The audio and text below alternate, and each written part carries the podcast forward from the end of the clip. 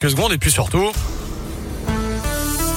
Comme tous les jours aux alentours de 8h20, place au journal des bonnes nouvelles avec Noémie Mébilon. Et à la une, moins de pubs dans le métro lyonnais à compter du mois de mars. Les écrans publicitaires numériques vont disparaître d'après Lyon Capital. Ces supports étaient jugés intrusifs et très coûteux sur le plan énergétique. C'est d'ailleurs une initiative des écologistes dans le cadre du nouveau règlement local de publicité. 120 écrans vont ainsi être supprimés dans les stations de métro.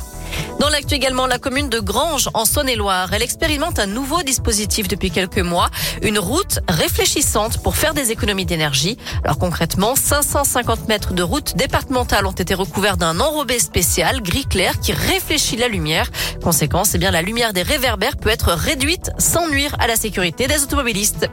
Enfin, en terminant, direction l'Espagne où Margal Serran, une fonctionnaire porteuse de trisomie 21, se bat depuis des années pour l'inclusion des personnes handicapées dans le débat public. Eh bien, son combat a payé. En septembre dernier, elle a été élue au Parlement de la région de Valence, devenant ainsi la première députée espagnole porteuse de trisomie.